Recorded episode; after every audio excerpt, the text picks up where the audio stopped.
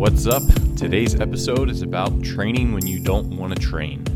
This is the Open House podcast with James Tatum. This podcast is about conversations that we have in the gym, everything from training methods, technique, massage, and other odd topics that come up. So make sure you subscribe, leave a review, any of that stuff. It is greatly appreciated. It helps us out. So, getting right into it, it's just me today. Uh, training when you don't want to train. This is you know, this is something that comes up whether you're starting or, you know, you're in the middle of it and, you know, something changes, you get out of your habit, or you just get kind of burnt out or something and you just don't want to train. So, what do you do to uh, just continue to train? Because that's really how you get strong. You just stay consistent. Year after year, you stay consistent. But the goal isn't to just be like miserable as you're going through it and just trudging through and hating every minute the goal is, you know, that there's going to be days like that, but uh, ideally you want to enjoy it. And usually, once you get started, you're always happy that you went in and did it. You know, once you, uh, you know, all of the uh, endorphins and stuff that get released once you start being active is uh, is huge, and it's just hard to do it beforehand. So, like, that's the that's probably the biggest thing. Is just make sure you get out there and you get started. And a lot of times that you'll find out that uh, just by starting, a lot of times you'll finish. Even if you don't finish, just telling yourself, hey, I'm going to go out, I'm going to get started. If I don't feel it, I don't feel it. But I'm going to go in, I'm going to get warmed up, I'm going to do the bar.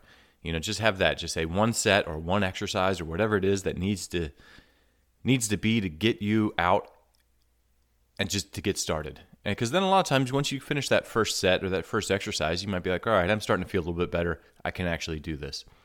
So when you don't want to train, that's a good technique to kind of trick yourself into doing it. Because you really, what you want to do is you want to create a habit and you want to be consistent with that habit. So there's a couple different ways that you can create that habit. You know, finding training partners is huge. And this is a kind of a specific one. So finding a system that is already set up instead of starting your own. So this one's kind of interesting. You know, you get this idea, you have this specific plan, you're like, all right, I'm going to work out. I'm going to find people to work out with.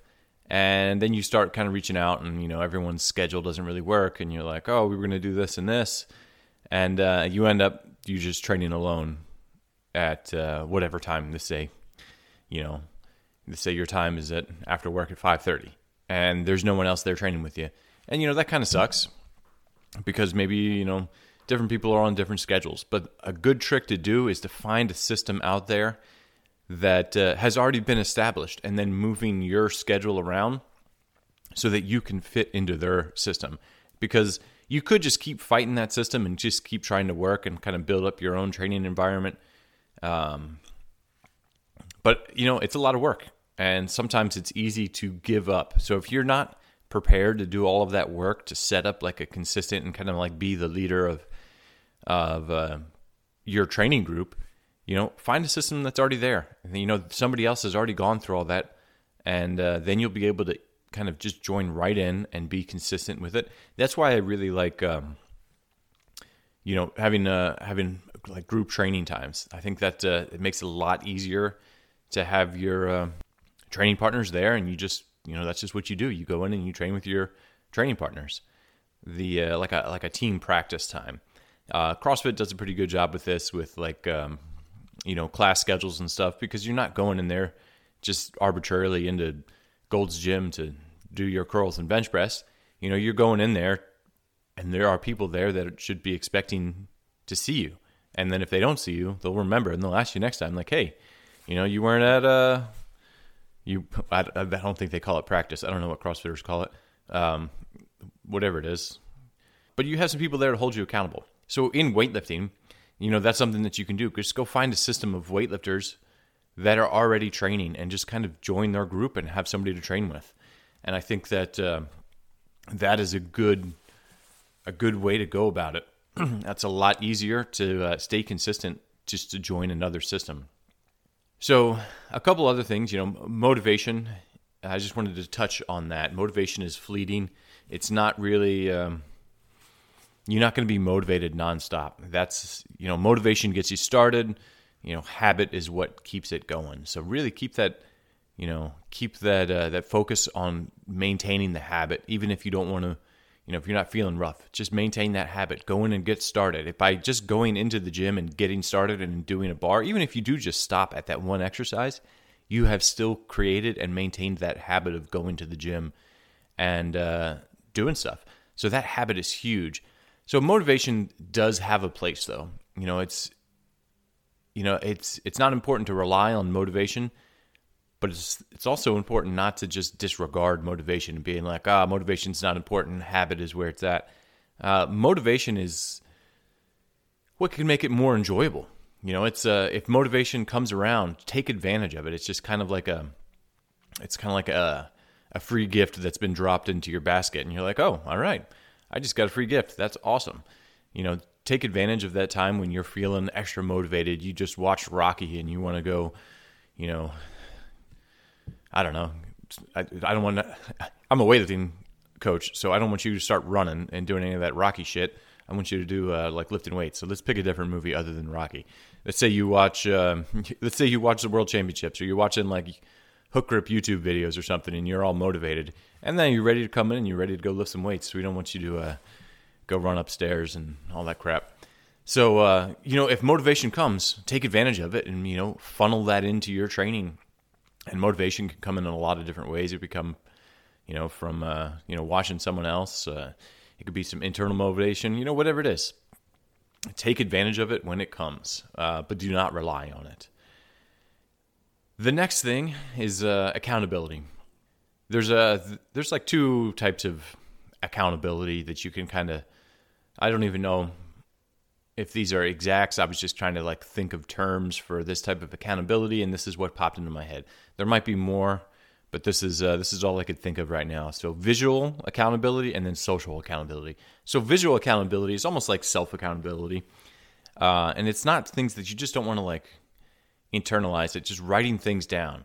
You know, print out a calendar and write on your calendar on your refrigerator, like uh, Monday, Wednesday, Friday you are training. You know, it's on your calendar, it's on the schedule. I don't know. Some people don't do printed calendar. Some people do like, um, you know, make an appointment for yourself on your uh, on your Google Calendar, so that it's it's on the schedule. You're doing it. You um, you're not going to skip it. You know, you wouldn't skip a phone call with. Uh, I don't know. I was going to say your mother, but I guess some people will skip phone calls with their mother, but they shouldn't. So you get uh, you get your accountability on there, and you make it like an appointment, and you don't skip that appointment and you make it three times a week. Uh, something else that you can do with that is just making it a checklist. You know, checklists are really good to do with uh, process goals. And it's just something that you can, you know, achieve. You know, at the you can have it on your on your uh, refrigerator and just have it there and just say like, all right, did I, you know, whatever your goals are. Did I eat breakfast today? Oh, check mark. Did I work out today? Check mark. Did I you know, stretch for 15 minutes, check mark. Just giving yourself a check mark and just little things like that that you can give, uh, you know, feel some success, something that you're accomplishing every day. Uh, it, it really makes a difference. So giving yourself a, uh, a, a checklist of working out, so you can just check off like, hey, I worked out, boom, this is done, and actually physically doing it, like checking the box, does make a difference. So uh, social accountability would be more like uh, like training partners, you know, it's that person asking you like, "Hey, you weren't training the other day, like, what's up?" And you're like, they don't even have to say that. You could just know that your training partners are there and that they would notice that you did not come into the gym. Uh, and then, you know, that's a that's a powerful thing right there. Just you know, uh, social accountability. Um, and me and my wife were talking about this, and we were talking about, uh, you know, I said, where does social media fit in there? And she was like, oh, it's kind of like both because I guess it's just how you do social media. So you could either like, uh, she said one of her friends had a goal to uh, work out for 30 minutes a day for, I don't know what it was, like a month or something. And so her checklist of doing that was she would post a picture uh, at the end of her workout every day for 30 days. So, like to her, by posting that picture, it was the checklist. You know, that was like, boom, got it. I checked it off today. I posted my picture. I worked out today. Let's move on to the next thing. And uh, so that's kind of like that visual accountability. And it's also kind of the social accountability too, because you're putting it out there on social media and you're, um, your social media friends are, you know, seeing it and they're like, all right, he's being consistent. Uh, would they really know if you skipped a day?